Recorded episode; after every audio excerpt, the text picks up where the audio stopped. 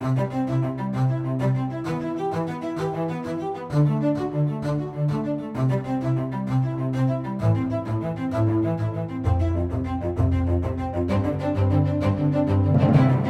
to Life Beat. I'm your host, Chris Gast, Right to Life of Michigan's Director of Communication and Education.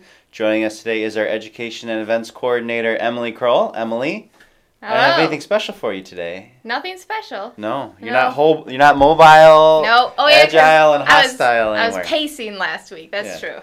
Okay. Um, pacing doesn't work really well with a microphone that No. stands there. Can I be? I'm sarcastic today. The very sarcastic Emily yes, Kroll. That we'll works. do that one. Well, uh, we're going to talk about uh, blacklists and cancel culture. Uh, please don't cancel us. We're going to talk about a tax credit for unborn babies. But first, we're going to talk about some legislation that got introduced this week and a committee hearing The in the Michigan. House the very next day Yeah. uh, called the Women's Right to Know Act. So, Emily, the Women's Right to Know Act is uh, three of our bills that we have been working on for some time, and they all deal with that issue of informed consent. So, in Michigan, there was a long fight to get informed consent for abortion. If you go into any other sort of medical procedure, you get informed consent. Doctors tell you what's going to go on. Hopefully, they do a good job of that. Um, but it is a expectation of every medical procedure under the sun, Emily. And doesn't the other side want to treat abortion as a medical procedure, right? They That's say they no do. different than any other. And yet, getting them to actually talk about what an abortion is, what it does, uh, to a woman is impossible unless you force them to do it legally. And so that's what we do in Michigan uh, because they don't want to do that. Because if a woman has to sit there and think about an abortion, think about the child, think about what's going on, think about any potential risks, she's less likely to do it. And Emily, my theory is the reason they hate that so much is not it's not so much a profit thing although that figures in abortion facilities want you know women have abortions because they make money off of them especially the little indie clinics not planned parenthood that don't have you know half a- Millions of tax dollar half money. a half a billion dollars from the federal government every year. But for the abortion side, the idea that a woman might change her mind that i- just like offensive to them. It, it, it like undermines the whole idea of abortion. Like how could a woman like the, the idea that a woman takes this any more seriously than literally a blob of tissue or a parasite like the idea that she can think about that and not want to do it it really just undermines after she thought she needed an abortion just kind of undermines their entire worldview i think It's it's very strange. Um, buyer's remorse is a real thing, and these same people would say in any other situation they're going to be all about return policies. They're going to be you read the reviews for everything you go and buy. Everything else, they're like women need the information. We need the right to choose.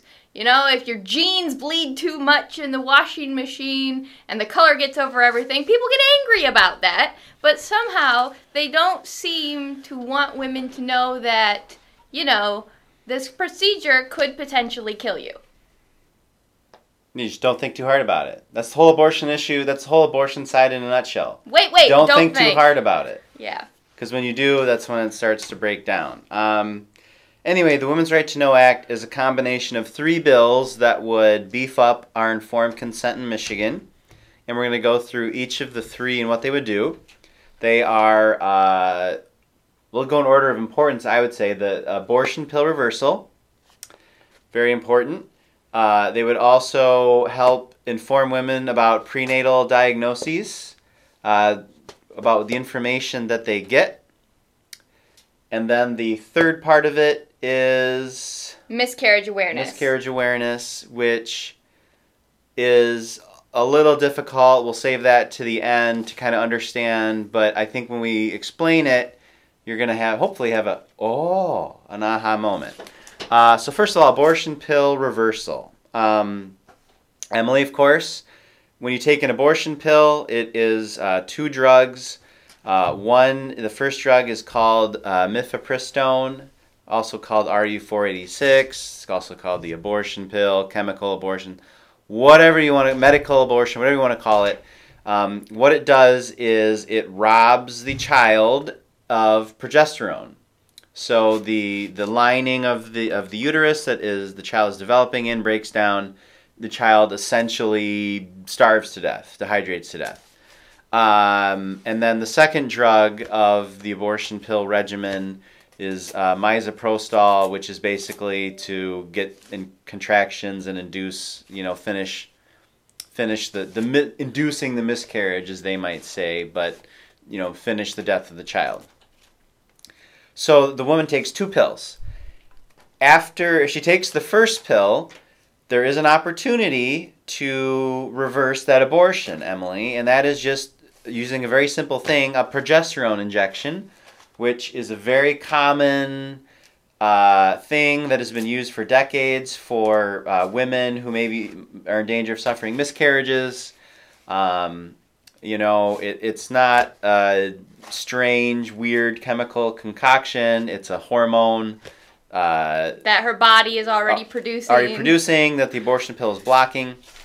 Uh, so if a woman takes the first pill and doesn't take the second pill, there is still a chance that the abortion will not complete. There's a fairly high percentage. Eighty-five percent. So yeah, there's a 15% chance uh, that your child will survive if you don't take the second pill, which starts to induce, um, you know, the contractions. Uh, but if you take this uh, progesterone treatment for pregnant women, that again has been around for longer than I've been alive, Yes. um, I believe their success rates were about seventy percent. It's upward. A conservative guess is about 50%. And it all depends on how quickly you can get the progesterone injection after taking the abortion pill. The, f- the sooner you get the progesterone reintroduced into the woman's body, the better likelihood of saving the child is. Right. So uh, what this bill would do, is would inform women that there is an opportunity to reverse your abortion. And so uh, if, if women were wanting to do that, she had second thoughts. There is a website, uh, you know, Abortion Pill Reversal. It's just a network of board certified, experienced, practicing, Licensed, licensed OBGYNs who in their normal practice are prescribing progesterone to women who may be you know in danger of experiencing miscarriages and who would also be able to uh, you know look at that case and decide if there's still a chance. And so you know increasing that 15% chance to as low as 50 as high as 70% chance of saving the life of the child that's huge. Um, and women should know that that exists. You know the entire why would people who say they're pro-choice emily be threatened by the idea that uh, there's a treatment that might reverse the abortion emily. Is it because they don't want women To have choices. to have choices. They don't want women to decide. They don't, they want they don't want women to be able to come back and regret it. They, they don't want that talking point out there that yes women can regret their abortions even before the abortion's done. And uh, oh now there's a way that you might be able to reverse it. And of course, the abortion pill is their big push up to, you know, more than 50% of abortions now in the state are the abortion pill. As we've said in the podcast many times, it's cheap for them, it's easy for them. They don't have to deal with, uh, you know, the post op recovery situation. You know, they're not the ones having to dispose of the child. Uh, you know, they just send you some pills in the mail, you send them money, and then the woman is dealing with all the consequences herself. So the first part of that bill is good, Very good. right? Well, What now? What now? What Emily did? Re, our one of our wonderful state representatives, Laurie Pohutsky from Livonia, say about this part of the Women's Right to Know Act? It's it's very interesting. I'm just going to read her her whole quote about this. So, she says people have had heavy bleeding. They've been hop- hospitalized. So why would we require medical professionals to offer information about an unproven, untested, and potentially unsafe course of treatment? I don't want to even call it a treatment. Why would they offer that up if it's so dangerous that we can't even study it? it's fascinating because she starts out with listing these potential symptoms of giving, you know, women a natural body hormone. But the, the symptoms she lists are actually symptoms of the abortion pill itself. So heavy bleeding, the need to be hospitalized. Um, 24, at least 24 women have died in the United States from the abortion pill.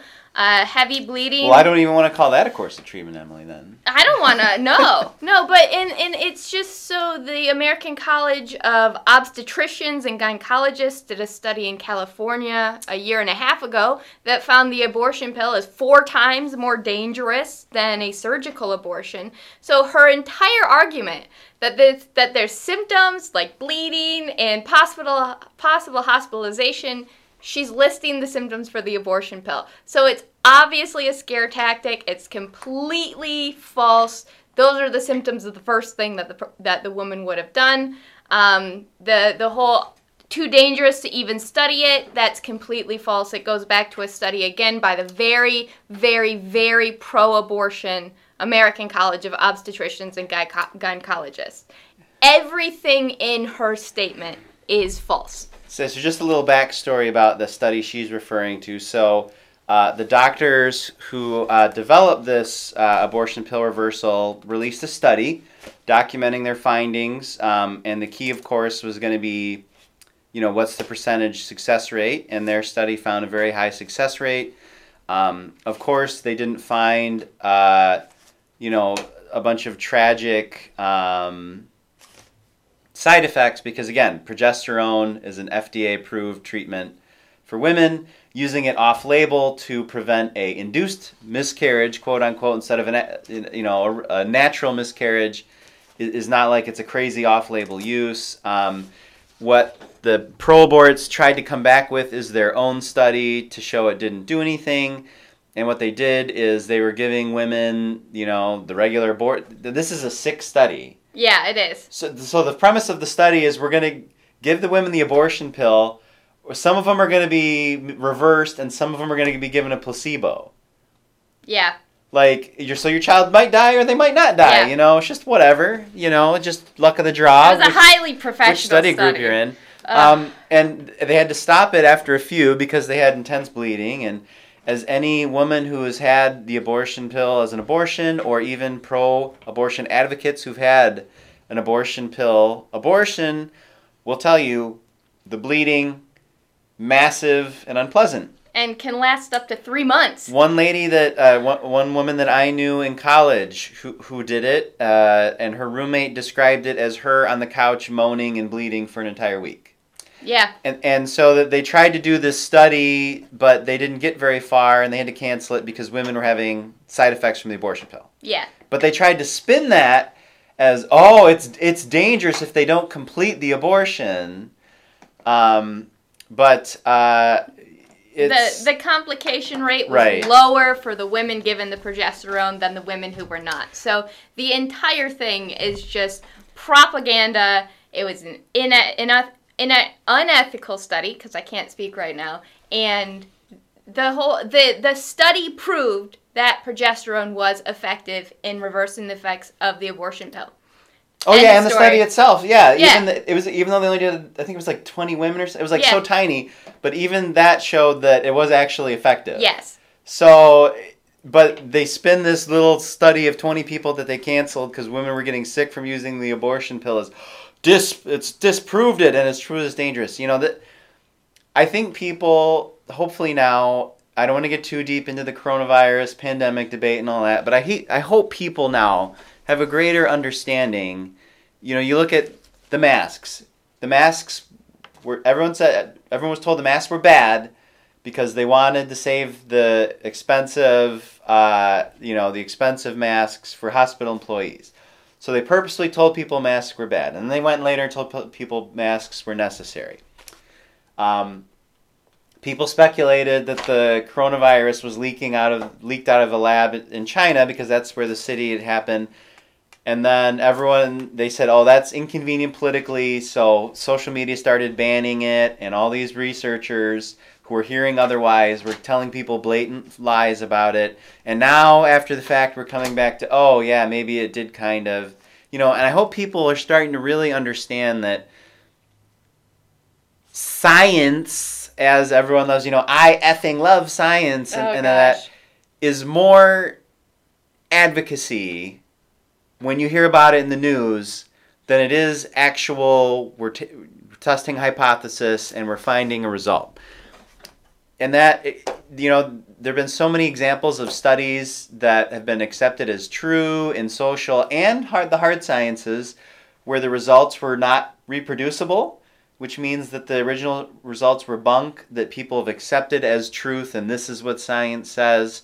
Um, there are these organizations with these leaders who have political concerns and people with political issues that talk in their ears about things and it, it's so very political and it's it's all about nudging people and you know trying to get people to behave how we want so we're going to nudge them even if it's with a lie or half truth or we're not going to report on this or we are going to report on this it's so manufactured and arbitrary that people just need to have a BS detector on 100% now, every time they hear something. Um, and just because one study says something, it's not the gospel truth. Just because you studied 20 women showed that the abortion pill reversal actually led to fewer completed abortions, and some of those women got sick from the abortion pill. That does not mean the American College of Obstetrician and Gynecologists, which sounds like a, such a austere and noble group of researchers discovering, you know, advances of great benefit to the human race can just run around and then just poo poo on informed consent bills. Anyway, okay. Moving on. Ah, Moving on. yes, let's do that. Um, the second part is the prenatal diagnosis awareness. Uh, so there's so many stories on our website. You can go to our real life stories section on rtl.org. So many se- women when they get a diagnosis back that their child may have a serious condition or disability. Sadly, we know that time and time again they get negativity. You know, the doctors say things like, not to say I'm so sorry in that situation would be inappropriate, but the negativity and the pessimism is intense and it's almost immediately followed in many cases by suggestions for abortion or even when are we going to schedule your abortion? Just assumptions. Um, doctors nurses, well, doctors failing at their fund and genetic counselors failing at their fundamental duty of, of informed consent um, and not providing women with up-to-date information. Because let's keep in mind doctors are human beings. They have a lot of paperwork. They have a lot of patients. They have a lot of patients that come in with a lot of silly issues and they spend a lot of time dealing with that than other things they don't always have time to stay up to date on rare diseases and conditions because they have to know a million things. You know they're not going to know 10 things really really well. They need to know a million things uh, in the course of their work. So what this bill would do was it would simply require that women who get these diagnoses to be given a information or a website where that would be created by the state and would be populated with up-to-date accurate information about the condition that their child has as well as providing and this is critical support groups. I'm sure most people listening to this can relate. Dr google is a doomsayer. Googling your symptoms you know is not a great idea. Um, It that's what- always goes to the worst it always goes to the, that's what doctors are for. Uh, and then after that, um, the one thing you can find, which is pretty helpful online, is usually there is a support group. There's someone you can talk with who's lived that situation, and a lot of you know couples, women, whatever that get these diagnoses, they feel really alone and isolated. But there's plenty of people out there and plenty of resources out there they just don't know about. And so the second part of this bill would help with that Just give information. and would hopefully save a lot more lives Hopefully. because you know we know that in those situations women have abortions because they just they don't think that there's any hope or they don't know what they can do they haven't heard things like perinatal hospice you know hospice for women and their children and you know the dads and families and just like hospice but in that situation um, and perinatal hospice is, is a newer thing. And I think it would be great if there was more of it, uh, but you got to get the word out about it for people to understand that it's out there um, and is a much better option than taking the life of a child because we don't brutally take the life of people, you know, with an end stage cancer diagnosis or renal disease. You know, um, certainly we don't tear their arms and legs off. No. That's bad.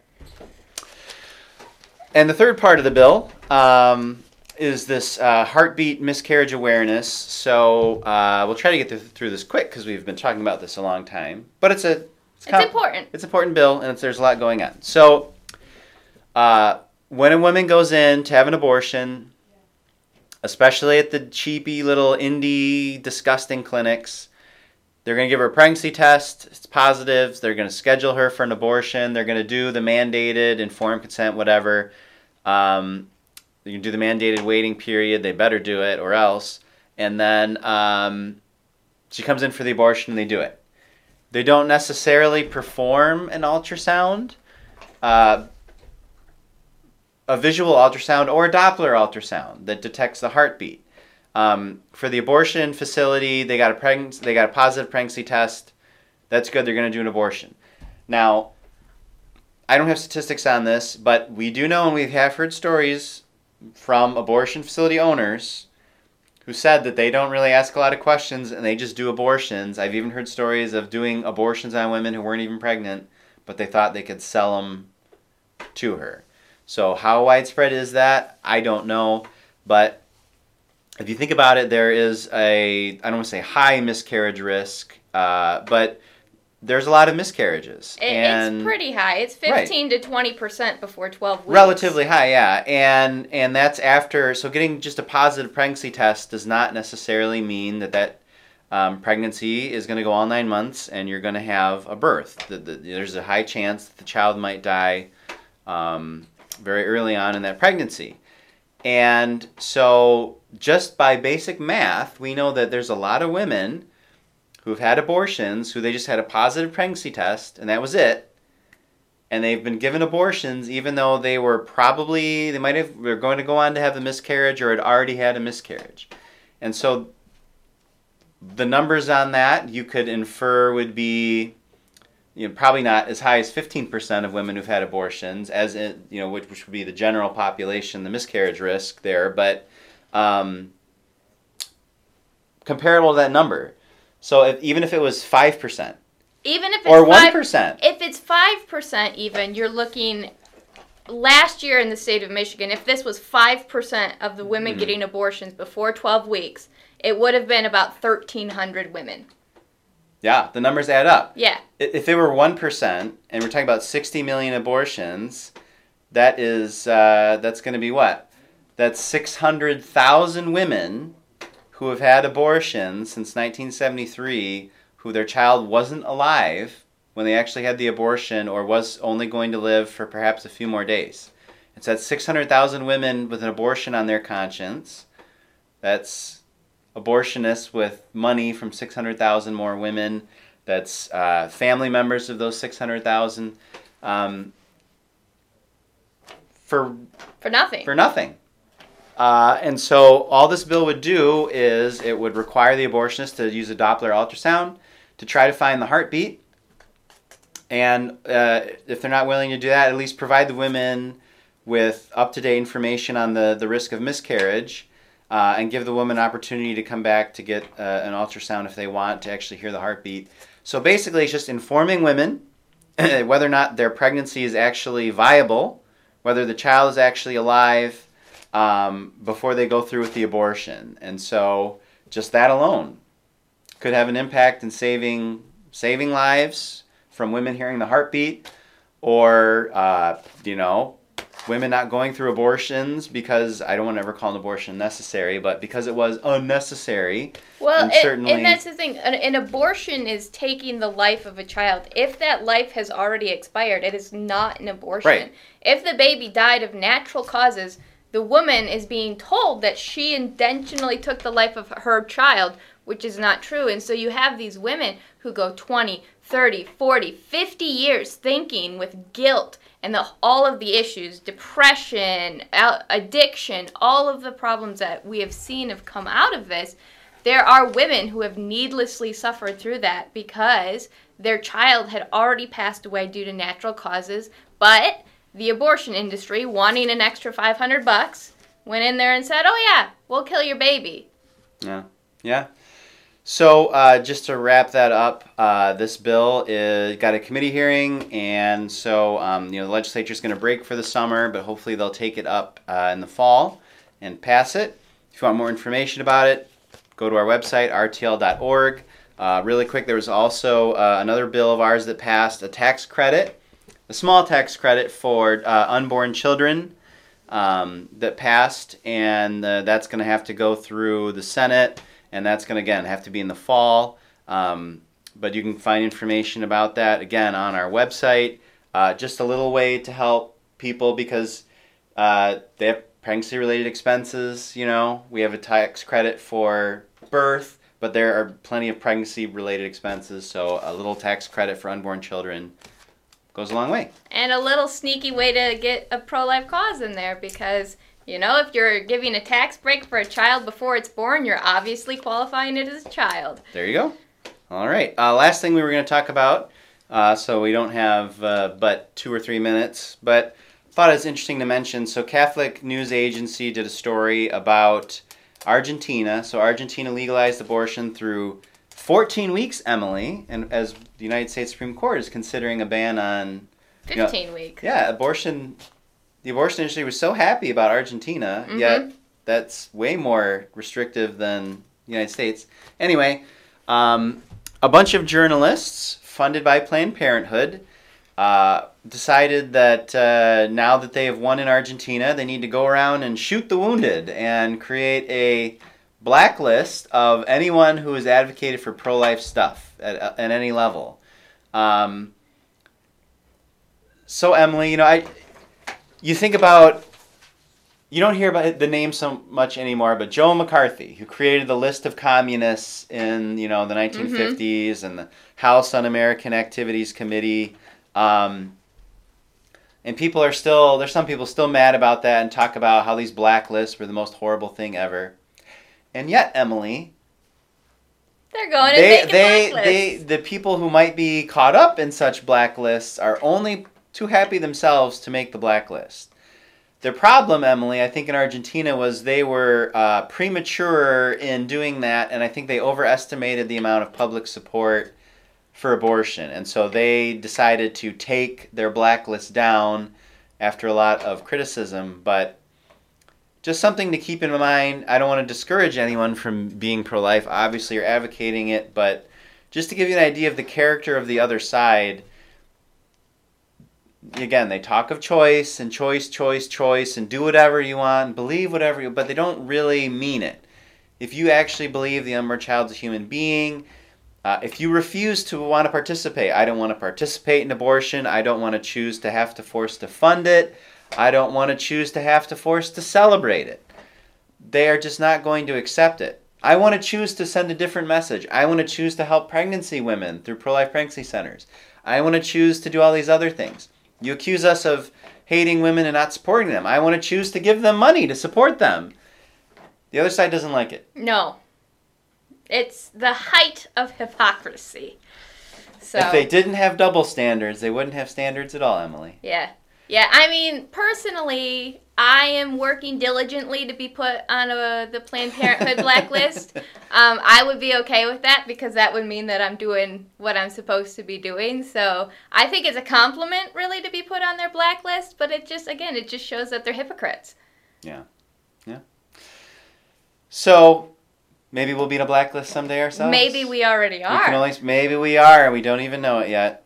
But uh, don't let that persuade you otherwise from doing good work because saving a life is something that. Uh, it's worth it. It's worth it, absolutely. All right, that's all the time we have for this loaded edition of Life Beat. Join us again next week for our monthly Faith in Life feature. Have a wonderful and hopefully a little drier, or not, Emily. I like the rain. Hopefully a little drier weekend we'll catch you next Friday.